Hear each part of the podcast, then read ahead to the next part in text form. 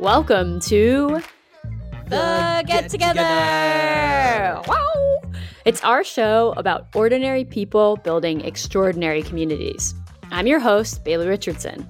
I'm a partner at People & Company and a co-author of Get Together, How to Build a Community with Your People, a fire-colored, special, short book that I wrote with Kevin. Hi, Kevin. That's me. I'm Kevin, co-host for today's podcast and Bailey's business partner at People & Company. That's our strategy company where we advise orgs on how to create purposeful communities. In each episode of this podcast, we interview everyday people who have built extraordinary communities about just how they did it. How did they get those first people to show up? How did they grow to hundreds, maybe thousands more people? Today, we're talking to Steve Gargiulo. He's a partner at Cultivate and an author of the book Surge: Your Guide to Put Any Idea into Action. When I first met Steve and heard his life story, I was so dang excited to get him on our podcast.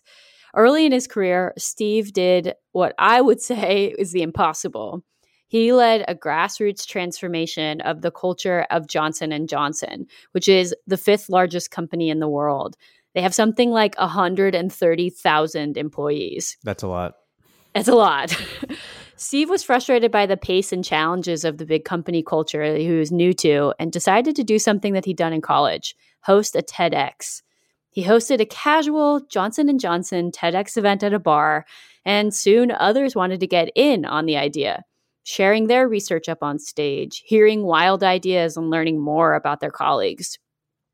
By the time Steve was done, 23,000 people at Johnson & Johnson had engaged in one of these TEDx's. And Steve, an engineer by trade, had been hand-selected by the head of HR at Johnson & Johnson to join that team and do more of this work as head of instigation at Johnson & Johnson. Now he's a partner at Cultivate and does some of this transformative work that he did at Johnson & Johnson for other companies. Kevin, hello. Hello. What's something that you learned from our conversation today with Steve? You know, Steve reminded me how these community building principles that we keep coming back to, they hold up when you're thinking about bringing people together within a company. We spotlight a lot of stories on this pod about groups outside of work. And honestly, since the pandemic started, People and Companies have actually been taking on more strategy work with orgs, hoping to build intentional communities with employees. So more of this internal versus kind of external around their business. You know who you are. Yeah, I hope you're listening. You know who you are, clients. We signed those NDAs. Steve's experience underscores, one of our tenets, which is you can't fake the funk. Genuine passion attracts passionate people. That's what Steve encountered at J&J when he craved a community that shared ideas in an encouraging environment. And he found others that cared about that too. Let's jump in with Steve in El Paso. Are you ready, Kev? Steve, incoming. Let's go. Steve, welcome to the podcast. I want to jump right in. I love your personal story and your professional background and history. So if you don't mind, can you take us back to the early 2010s? You were at Johnson & Johnson and you became what you would describe as a community instigator. Where were you at life back then and what motivated you to become an active participant in the community at Johnson & Johnson? Well, thank you for inviting me to today's Get Together. Appreciate it. So yeah, if I go back to that point in time, I was early in my career, fresh out of school, newly minted engineer. They tell you some propaganda at Penn State that like 1 out of every 7 engineers in the world is a Penn State engineer, which cannot possibly be true, but that's like this thing that they, tell you. But anyway, that's an interesting thing to say. You're like, you are the world. Right. It's like, but 1 out of 7 feels like too many. But, yeah. But so I get into a lot of these big companies have these leadership development programs. You get to come in and learn the company and that stuff. So I decided, cool, this is what I want to do. And I had this opportunity to do something I'm really passionate about, which is work on projects focused on emerging markets. So I had responsibility for Middle East, Eastern Europe, Sub-Saharan Africa, and thinking about market appropriate products in those regions. And it was exciting to be able to come in and be told, oh, we want you to come with new ideas and fresh perspectives and how might we do things differently. And yet I found that it was actually a challenge to actually do those things, even though the encouragement was to do those things. And so I kind of started looking around the company for, okay, who are people who have been successful to any degree in making new ideas happen and making interesting things happen? And so really the stuff that led me towards anything community related was really a selfish desire to learn, how do I actually get stuff done in this company? How do I actually make new or interesting things happen in this company? And so I just would go around and talk to anybody who would talk to me. And that's, I guess, how the journey started. There's so many things about your background. Like you said, you being an engineer, you were involved in TEDx at Penn State, and you were like, I've done all these amazing adventures. Like you've been to, I think, is it 100 countries? You did the Mongol rally. Like you're such a dynamic person. How did you become such a proactive person? I think a lot of people get frustrated by a company culture and they just lean back on their heels and kind of just like do the minimum viable effort and survive. And you instead leaned in. I'm Sheryl Sandberg, shout out. You leaned on your, into the problem and became an active participant in changing it. And I'm just curious, like, where do you think that comes from you? I actually once paid for a taxi ride in Ecuador with a copy of Lean In. So it has it has incredible social currency around the world. Great. But I think for me, the biggest, I guess, driving factor of trying to be proactive or trying to figure it out was this recognition that, like, I actually had a really strong connection to the purpose of J&J as a company that's focused on how do you help people live longer, healthier, happier lives? And, across consumer healthcare and med device and pharma. And, I know that the healthcare industry, there's a lot of different perspectives and perceptions about, what it does and what's good and what's bad. And I think a lot of those things are valid. But I felt a pretty strong connection towards saying, like, yeah, I believe in that. I want to work towards figuring out what's my slice towards how I do that. And so that's what kind of led me down that path, I guess. But I do think, yeah, going into big companies, it can be the Wild West in terms of figuring it out and figuring out culture. And I think the biggest thing for me that's helped keep me aligned towards what I want to do is being really aligned to the purpose of the organization. Like, if you can't get up every day feeling committed to the purpose of that big company, then I do think it's probably a lot harder to be proactive in figuring out, what am I going to get done?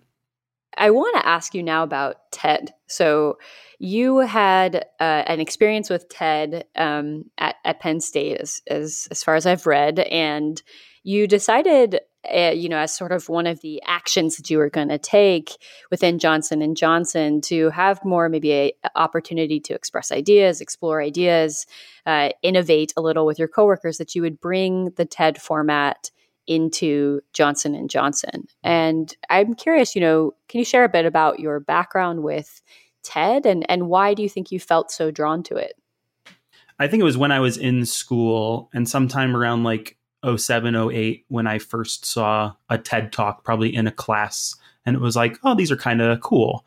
And I remember in like 2009, scrolling through Facebook and seeing a friend was going to something called TEDxCMU at Carnegie Mellon in Pittsburgh. And I was like, oh, that's cool. These things are happening at universities. And it's like, well, when's the one at Penn State? And it's like, well, there wasn't one. It's like, maybe we can do it. And so put together a team and we did the first TEDxPSU. And I think I had viewed it at that point in time as kind of being this one-off kind of thing that was just fun.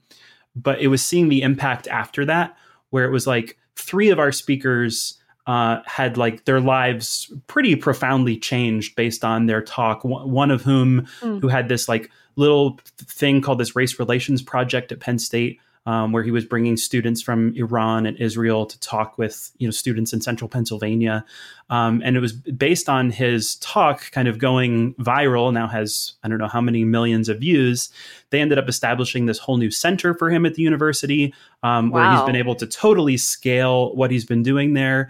Another woman who talked about engaging boys in learning using gaming got invited to be on this White House Council for Boys to Men. She's now a dean at this other university, like really big deal.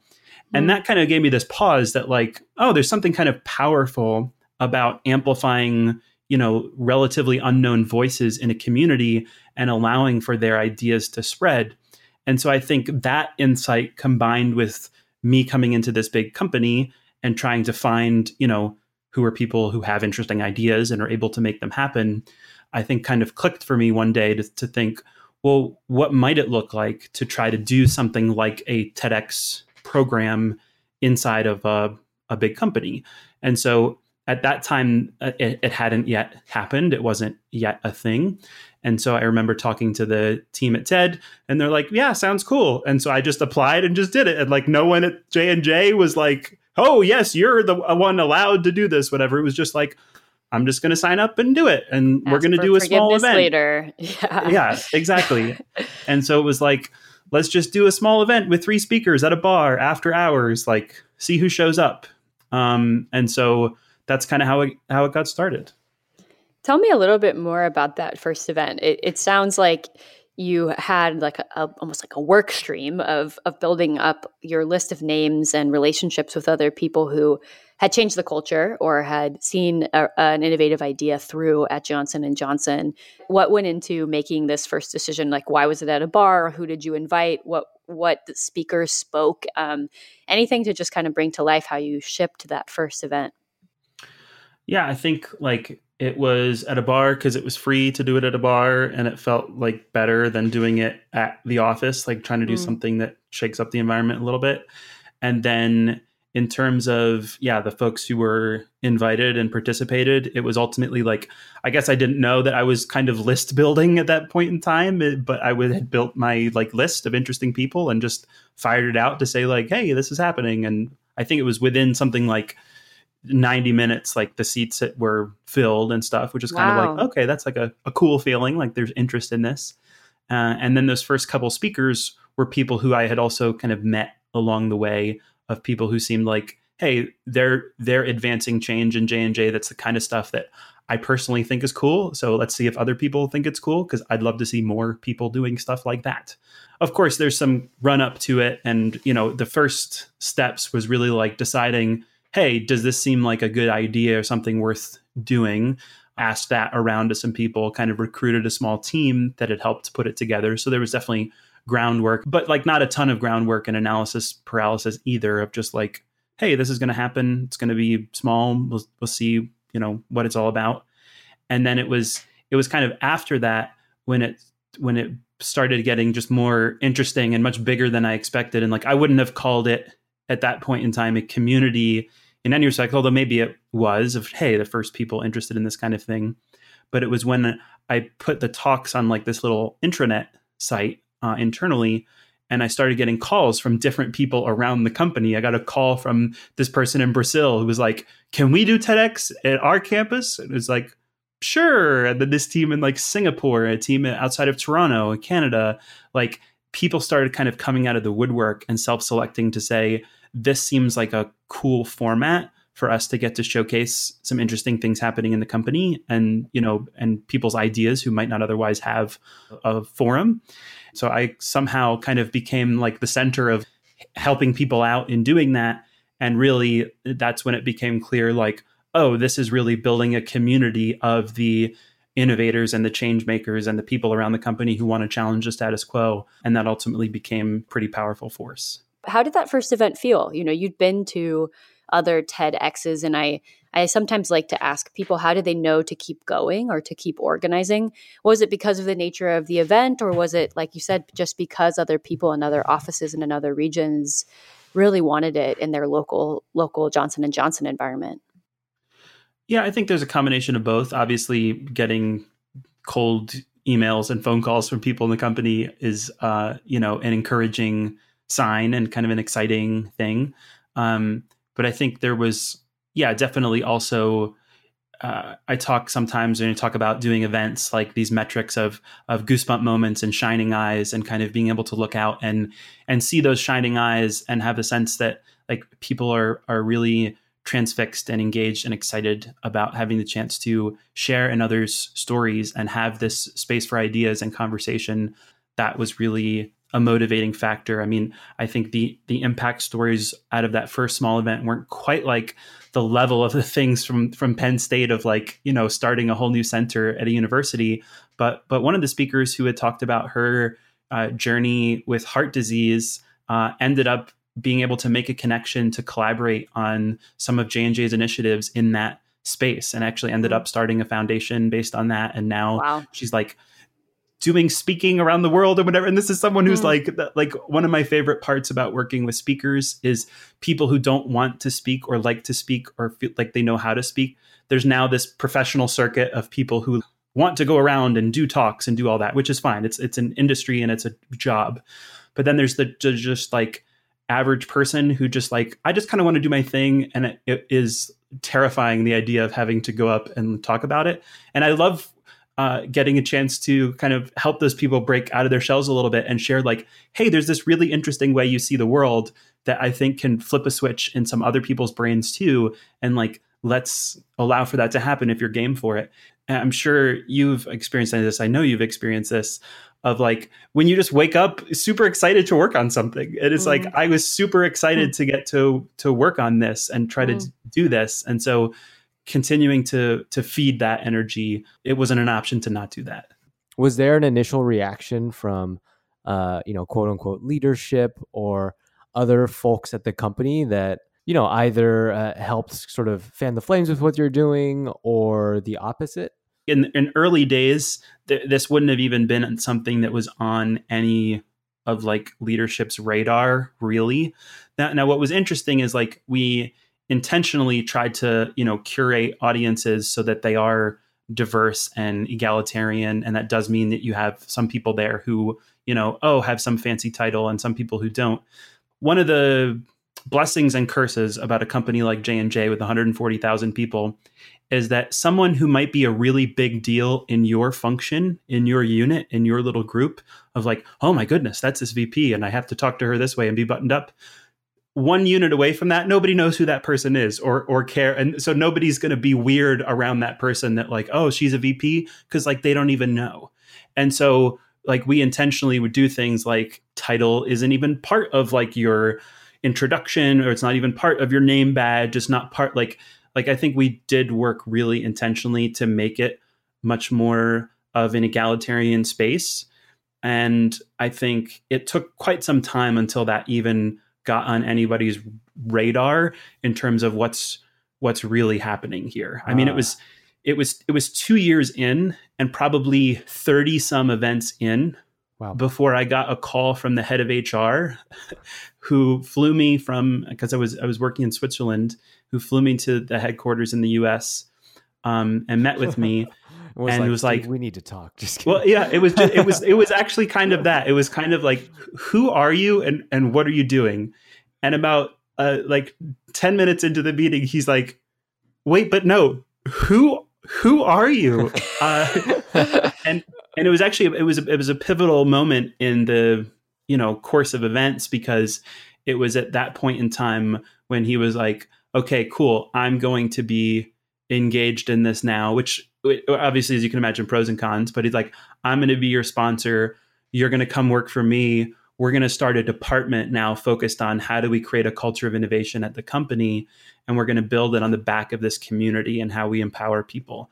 And that led to us being able to do way more than just TEDx events. And that turned into building out digital platforms and building out immersions and workshops and development experiences, and getting to actually work more intentionally with the C-suite and kind of his peers on what are they doing to help empower people. And so it was a real inflection point when that finally did happen. But it's almost like there's no way that could have happened unless there was that 2 years of being under the radar first.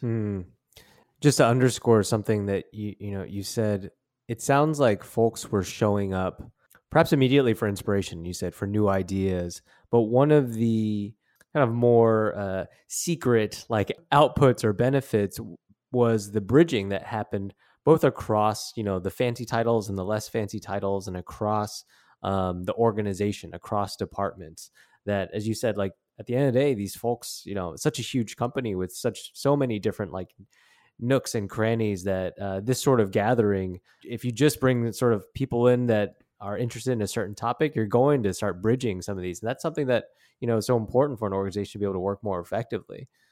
Totally. There was always this saying in J&J of if only J&J knew what J&J knew. which is a classic challenge in big companies where it's like you have this tremendous expertise here in this area and you have people in need of this expertise out here in this other area, but they're so vastly disconnected. And so trying to find ways to do that. I mean, that's actually a lot of people's experiences with, you know, innovation, such as buzzword, but like a lot of people's experience with innovation at big companies is often with what I call these like where ideas go to die platforms, which is with the best of intentions, people will set up some website that says, hey, exactly. Like, hey, submit your ideas and like one of you will get picked and you'll get a Starbucks gift card and then like your idea will happen. And it's like, it sounds so well-intentioned of like, we want to listen to our employees. But like so frequently what happens is people share their ideas and they say, well, I shared my ideas. No one did anything with it. It just kind of sat there. And so it's kind of flipping it around a little bit and creating a space for people to share ideas and then helping empower them to say, cool, now you go do something with it. Here is this diverse group of people from around the company in different functions and different spaces who you can now connect with to work to make it happen. And some of our most successful community members totally would approach things that way, where it's like, you know, hey, you have this opportunity. There's this woman, Magda, who was like, you have this opportunity to share this kind of crazy idea that your boss hates and doesn't want you to be talking about. But it's like you work on esketamine, which is the nasal delivery of ketamine, an antidepressant drug. She's very passionate about mental health, very passionate about depression. Says, in addition to the pharmaceutical intervention, I actually think we could change the way we diagnose depression through video game play. And at the time, like the MADRS scale was pretty much, that's the way that depression gets diagnosed, a clinician asking a series of questions to a patient and making a determination. And she thought, well, it's actually through people's decision-making in video games, you could actually have a more efficacious understanding of what might be their condition. And so she kind of shared this idea out with the company through one of our, you know, community programs. And it was based on people coming up to her afterwards and saying, hey, I love this idea. Great. You're now my clinical person. Great. You're now my finance person. Great. You're now my supply chain person, whatever it is, and could build these diverse skunkworks teams. And that was how she ended up getting like the first ever video game through a clinical trial and actually getting something launched in this partnership with Microsoft. And it was like, when you can create spaces like that and allow for things like that to happen, then it's like, that's how you know you're not just transforming the company, but you're making an impact to our ultimate stakeholders. Mm. Is there anything that might keep a company from creating that kind of space? You know, we hear a lot of folks talking about the politics that show up in internal community building when we do projects there and, you know, sort of the silos and the dynamics of power that are at play in a company setting. And I'm curious, you know, do those things matter or what things do matter that could keep something like what happened to Johnson & Johnson happening other places? It's tough for me sometimes to reflect on these kinds of questions because it's almost like, knowing what I know now, I would know too much to have been able to make what happened at J&J happen because I would have been approaching it way too intentionally and smartly and structuredly and whatever that it's like, well, I wasn't thinking about any of those things. I wasn't trying to create a community. I wasn't trying like, so there's some aspect of naivete and just being able to fly under the radar and saying, you know what, I'm not going to try to do this Big Bang approach, and we're going to change the culture of the company, and we're going to start a community for that. And those feel like really big things that when you make them big, they're now big promises to the organization. They're now expectations to the organization. There's a lot of baggage that comes with doing stuff like that versus the total, like, hey, I'm just a random person in the company trying to do something, and we see what happens, and there's no expectations and there's no baggage and there's no any of that. So like when we talk about kind of what senior leaders' roles are versus the random person in the organization that just wants to start something, I think it gets to that dynamic of like, how do you as an HR leader or an executive work to not be a squasher, which is the most common thing of like, what are these people doing? I have a community initiative. I own community in our OKRs as the organization. Why is this person trying to do this? And and squashing it or squeezing the life out of it in some way, instead of viewing your role as a connector and a facilitator and a supporter of those kinds of things, and recognizing that, like, oh my goodness, don't you just see, like, this person just saved you so much work. They're already building this great community. Like, why wouldn't you want to support them doing that instead of feeling like you need to be the one who does it in this specific kind of way? So I think it can be really hard sometimes for leaders to see their roles that way. Yeah. I mean, I think what I hear there is that, if you're an HR professional and a senior level, you've probably spent your lifetime at work, your work lifetime, developing points of view and maybe principles and maybe processes.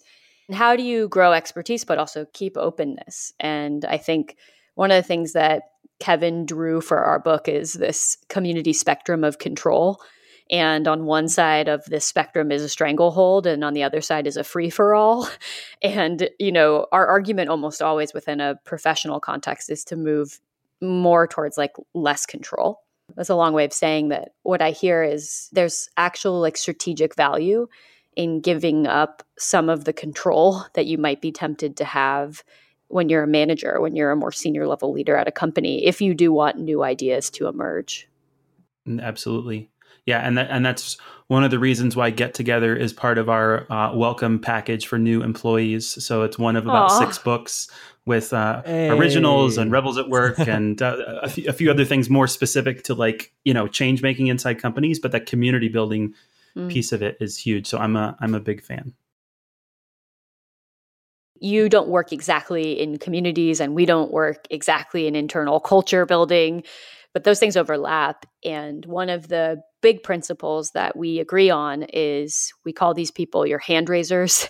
You call them, cultivators or change makers. But, in our first email exchange, you replied to me and said, my passion is really in unearthing and amplifying change makers inside really big companies and helping connect them to form a movement. Why are these people so important in your words? Yeah, I mean, you also just said why they're so important, right? And those hand raisers are the people who are just showing up with so much energy and passion and commitment to the organization's vision, right? You talked about that commitment to purpose and a desire to say, like, hey, let's get some stuff done. Like, I want to make this happen. I want to make something happen better. Like, how are we thinking about how we're working? How are we thinking about what we're working on? And like, I'm always collecting good cultivator stories. I think at some point I want to launch like an Instagram account that's just like cultivator stories. Because I have like a massive Google Doc, but like some of my favorites are, ones that I think are almost more popularized in the lexicon now, right? But people like Richard Montañez, who is the janitor at Frito-Lay, who one day the manufacturing line breaks down. It's just plain Cheetos that don't have their orange dust on them yet. So he like takes some home, puts some chili powder on them, is like, hey, this tastes really good. And somehow gets to like the CEO's office with his makeshift little bag and these chili powder on these plain Cheetos and says, I think this could be something. And Frito-Lay says, yes, you know what it can be. Flamin' Hot Cheetos is now their #1 selling snack product. Richard is now a vice president at the company, right? And you have so many stories like this. It's the #1 selling snack product? It's the #1 selling Frito-Lay snack product. Oh my gosh. This is how I relate to community leaders, is how you relate to these people. You do need to make this book. I want to read all these stories. One of the coolest things about leaving J&J and going to work with other big companies is you have that fear, right, of like, is anything I know going to apply or be relevant elsewhere? Or am I totally taking this leap that is completely unfounded and will not result? I recognize that. Well, I feel that. Yeah, totally. Right. And I think the thing that has been so comforting and exciting is that these cultivators are everywhere. Every company has them. And it's a people who might have some office in a basement with no windows somewhere. It's not where you expect most of the time. But simply empowering these people is like, it's the key to all the locks. Like everything else that people talk about culture and employee engagement and retention and all these big buzzwords that people have massive strategies behind. It's like, empower these cultivators and try to help support them to make more cultivators and connect them around the organization. It's like that unlocks the rest of it. Let them tell you the things that you need to do. I mean, so frequently it's, you know, we want to bring in this big strategic, this big management consulting firm and sit behind the kind of glass windows of the conference room and figure out our new values and our new whatever. And it's like, who are the people on the outside looking in there who, and I say this about myself as a consultant, like, I don't breathe nearly as much passion for your company as these people do. The people who've worked there for X number of years, who show up every day thinking, how do I make this company better? You should be listening to them way more than you should be listening to me. I mean, I can help facilitate a process to help you find them and make sure you're listening to them and make sure you're empowering and supporting them. But at the end of the day, their ideas are going to be way better than anything I can come up with. You sound like my business partner, Kevin Huynh, right now.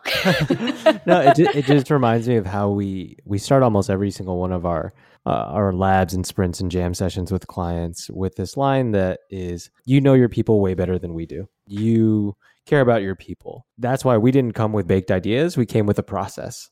And what we need from you is to, you know, put on your hat and think about kind of your people and what they care about and bring that to this session. Don't trust our ideas, essentially, really don't. And that's something that we had to honestly like learn ourselves through the process. But I remember as we continue to take on more projects that was just further from our world across different industries, there was just a need to trust kind of the people who really know what they care about.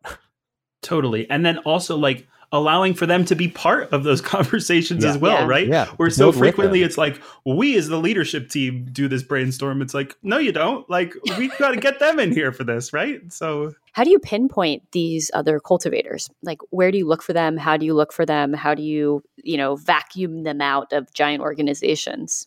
Yeah, I think it's the most common question and it's the biggest challenge, quite frankly. And I think the thing is that people either when they are one, honestly, the people who are asking this question are people who feel like they are one and they want to find more because they feel really lonely, right? And it's that whole thing of like being that individual pirate ship versus that moment that you have finally built this armada of other pirate ships around the organization. Exactly. And the power that you have. And so it's, how do I find other people like this? And it can feel really lonely and hard because everybody in your staff meeting might just feel like, yeah, these people are all just kind of content with like working like this. And I feel like I'm the insane one. That's good. Follow that intuition. But it's about being able to look elsewhere.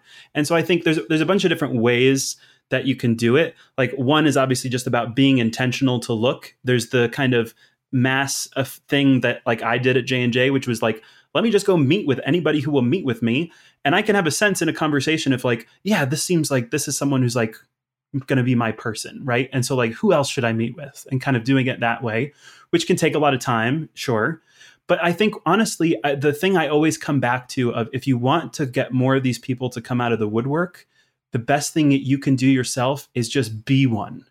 Like be one to the extreme of like organize an event around a shared interest or a shared challenge, throw out an invite, see who comes. Like that's going to be a really good, you know, arbiter of like the people who showed up there, there's probably something there. Or create a new project focused on advancing an idea or something you want to make happen. Reach out to people, see who responds, see who helps, right? Like who are the people who are organizing the random, totally. Like who are the people who are organizing the random Tech Tuesday lunch thing? Why is that person doing that? How long has that person been doing that? Like what's that person's deal? There are a lot of different ways to do it. But I think just getting started by acting like one is great. And then when you start to become in more of a position of influence and figuring it out, you know, there's different things of like, you can over-index at first on more extroverted people, but cultivators are not all extroverted people. And so there's a lot of different pieces to it. But yeah, I think the biggest thing is like not giving up on the idea that I'm alone and there aren't any others. It's there are others and I'm going to work at it every day to find and support them. What qualities do you think these people have? You know, you said maybe they're not necessarily extroverted, maybe they're not necessarily introverted. What are some of the consistent qualities, personalities? Like you said, they're purpose-driven, but how do you describe these people? Yeah, and I think it depends a little bit on what, like, because there's cultivators broadly, right, of just people who are change-minded and want to make a difference in the company. And then there can be cultivators for specific purposes, right? But ultimately, I think it's definitely things like their curiosity, their willingness to take action in doing something, their willingness to voice kind of their concerns, whether that's in a more extroverted way or in an introverted way, if you're helping to support that coming out. Their ability to push back on people, or desire to push back on people, sometimes has to come first, and then the ability comes later. I think a lot of it centers back on their commitment to the purpose of the organization and their desire when they show up every day to say, you know, I want to make something better. I want to make something different. Mm. There's this misnomer about change, right? That it's like, people don't like change. That's not true. People like their own change. People just don't like change that was loudly communicated to them that they didn't have a say in, right? Mm. And so I think it's a matter of being able to listen and support that, and that, like, you know, a lot of people are like potential cultivators if you help kind of support them in the right couple ways. I love that. It sounds like this maybe really beautiful tightrope balance was walked. You didn't have grand ideas. You weren't setting out to change the culture.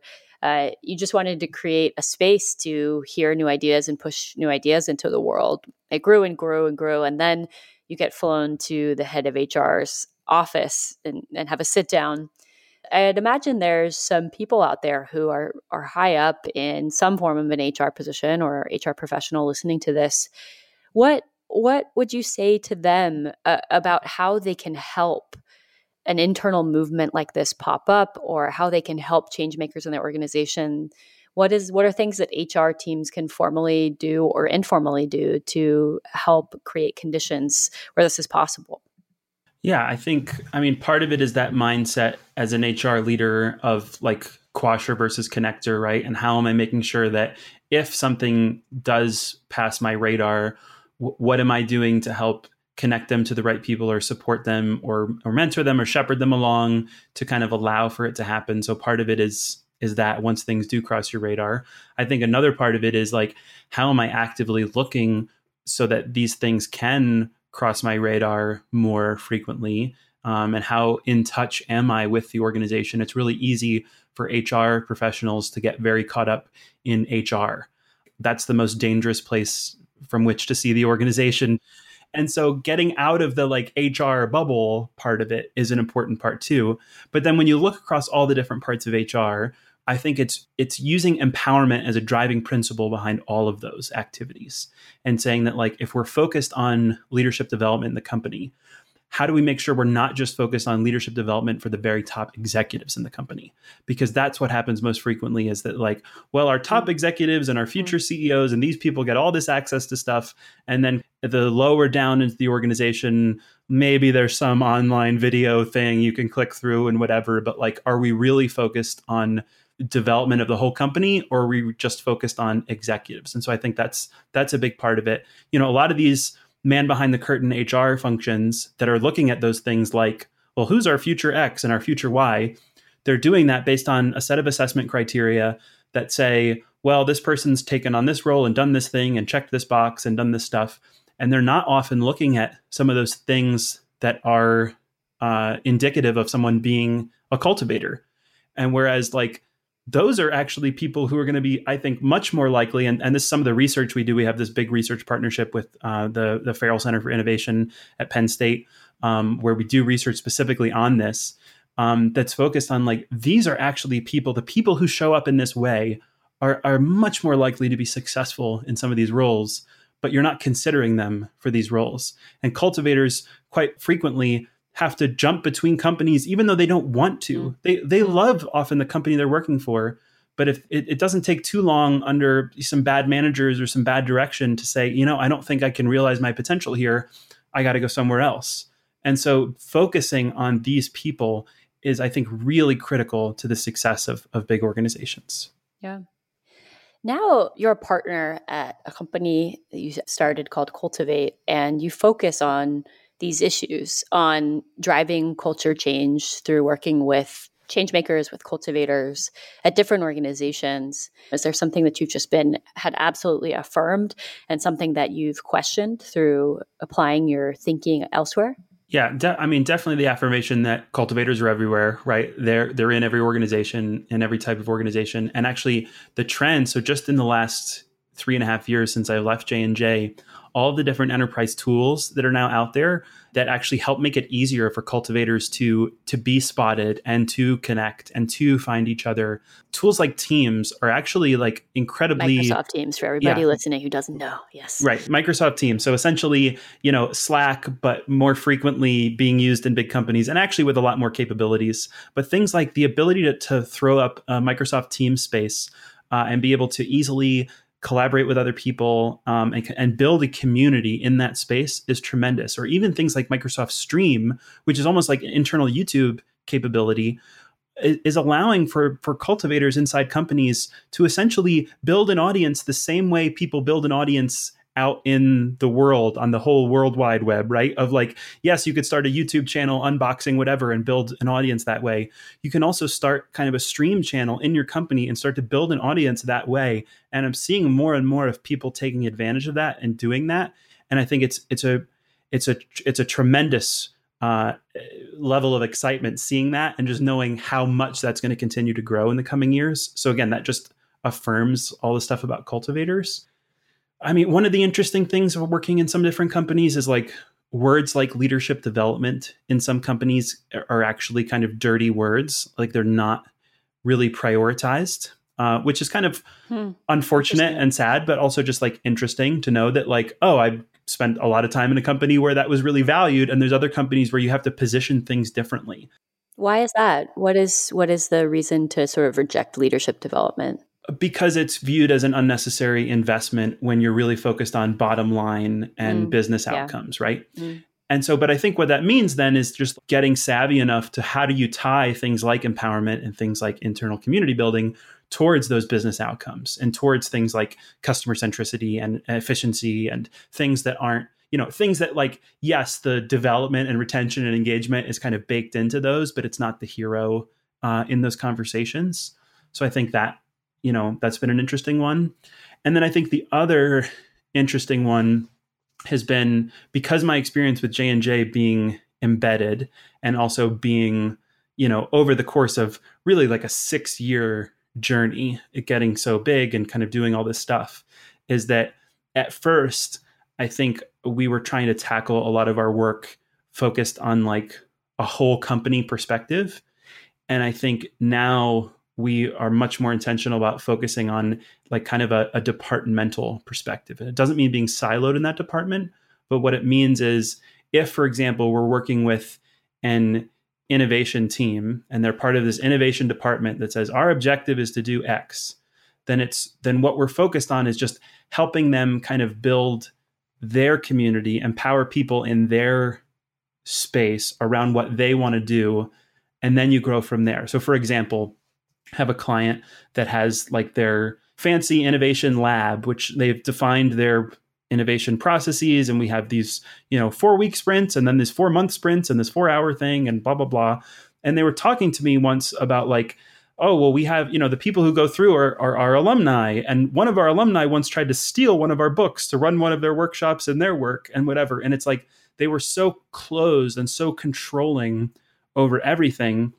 And the thing is, I actually get that and can empathize with it, because especially when it comes to stuff like innovation, there's so much baggage of so many failed innovation initiatives that people who are entrusted with running these types of things now feel like the worst thing in the world would actually be someone taking my tools and my processes that I spent a ton of time developing and making good and going and running that with someone else and it being bad. And the people in that are now totally turned off to everything I'm doing at no fault of my own. And so I get having that perspective, but I think it's helping them open up like, these aren't your alumni. Like, this is your community. These are people that you have had the chance to touch in this way and that you should be empowering them to do this. And we just need a structured way to do it, right? And all this kind of stuff. So being able to be focused on what's a specific department in the company, what are the objectives that they have, and now how are we best empowering people and connecting people to help them do that, is is really the sweet spot, because they become so much more,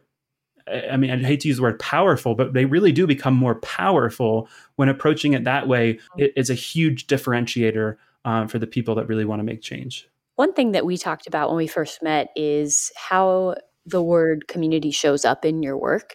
You know, I think you talk a lot about culture and about change and about a company as an organism being equipped to get to where it wants to go in the future. And what role does community play in that, in your mind? How you see community show up in your work, or communities show up in your work? You know, foundationally, we often are first focused on how do we empower the right people and help them develop the right skills and the right kind of space of what you're trying to achieve. But then ultimately, if you really want them to realize change and like culture change, and culture is such a big thing, right? And like there's, in big companies, there's so many subcultures, and it's changing in pockets and changing in small ways. Like the ways those things start to change is when you have these communities come together. If communities have stanchions around them, right? And it's like, we believe these things, we're together because of this shared interest and this strategic direction, and we're moving here, and we're going to move here together. And so I think one of the examples that has probably the most focus on it right now is a lot of big companies have what they'll call ERGs, employee resource groups, or affinity groups, or diversity groups. And frequently what they are is they're comprised of people working in that company who share some aspect of diversity. So they'll often be groups for Hispanic employees, or groups for disabled employees, or groups for veterans, or whatever it is, people who share some kind of aspect of their identity. And so frequently those groups haven't really been super empowered. It's just kind of groups that like, yeah, we get together and we get to do some events and we listen to some speakers. And, you know, that's kind of what we do as we try our best to support each other. But I think people are recognizing now, with especially all the attention in 2020 on how are we really supporting our employees and creating the right kind of inclusive workplaces, is they're actually empowering these ERGs to act much more like thriving dynamic communities, where it's like, yeah, not only do we share this aspect of our identities, but we're now going to work to actively try to shape policy in the company to support us. So we're going to work now to actively work to make sure that we're represented in key roles in leadership teams, or various different things that go beyond, you know, what can often be these kind of weak communities and companies that are just we're engaged around a shared interest, but getting towards those strong communities that also have that strategic direction and that movement aspect behind them. And I think that's really the key of maturity. What is your team at Cultivate really trying to figure out right now? You know, one thing that's obvious is we're in the middle of a pandemic, and that I'm sure has changed workplace culture so dramatically. But what's on, maybe it's that, is it something else? What's on your mind, and what challenges are you trying to crack? 1,000 different things, right? But in terms of being able to be prioritized, definitely one is, I mentioned the research partnership that we have. So a big part of what we're focused on now is actually supporting research and working in tandem with some universities and some of our clients, and being able to get to demonstrate examples and answer the questions of why this is happening this way, how others can learn from it. So that's a part of it. Another thing we're focused on right now is, because we have been so entrenched in our work with our clients, we've taken a chance to step back and say, how are we kind of launching stuff that's for anyone, and not just launching things specifically in client organizations? And so we actually have a correspondence course launching in January that we're really excited about, which is going to be for kicking off 2021. If I want to be an empowered cultivator in my company, how might I best do it? And so we're going to be putting together, I think, a pretty cool, email-based course, not like sit through a bunch of webinars and whatever, but like at your own pace, here's tools, here's the community space behind it, whatever. So we're going to have that coming, which we're really excited for. And then the other big thing right now for us is, actually, given our recognition of the importance of community, we said, like, we really should have our like cultivator community as well, right? Mm-hmm. And how are we helping cultivators in different companies be able to connect with each other and learn from each other and support each other in like, what are you doing at Merck? And what are you doing at Google? And what are you doing here? And, you know, that kind of stuff. And so we're just in the early stages of our cultivator community. But for anyone who's listening, who is working for a big company, trying to make change, this is the kind of stuff you're interested in, of how do I show up in a way that I'm able to make change and empower others in my organization, then please join us in the cultivator community, because that's something we're actively working to try to grow and support as well. Awesome. Well, I feel like there's probably no better person to be near than you and your team and that community. So, Steve, thank you so much for the time. Really appreciate it. If you want to connect with Steve, you can reach him at stevegargiulo.com. That's Gargiulo. Or check out Cultivate at cultivateall.com. Special thank you to our team. Thank you to Rosanna Caban for engineering and editing, Greg David for his design work, and Katie O'Connell for marketing this episode. Thanks, team. You can find out more about the work that Kevin, Kai, and I do as People and Company, helping organizations get clearer on who their most important people are and how to build a community with those people by heading to our website, peopleand.company. Also, if you want to start your own community or supercharge one that you're already a part of, our handbook is here for you. Visit gettogetherbook.com to grab a copy.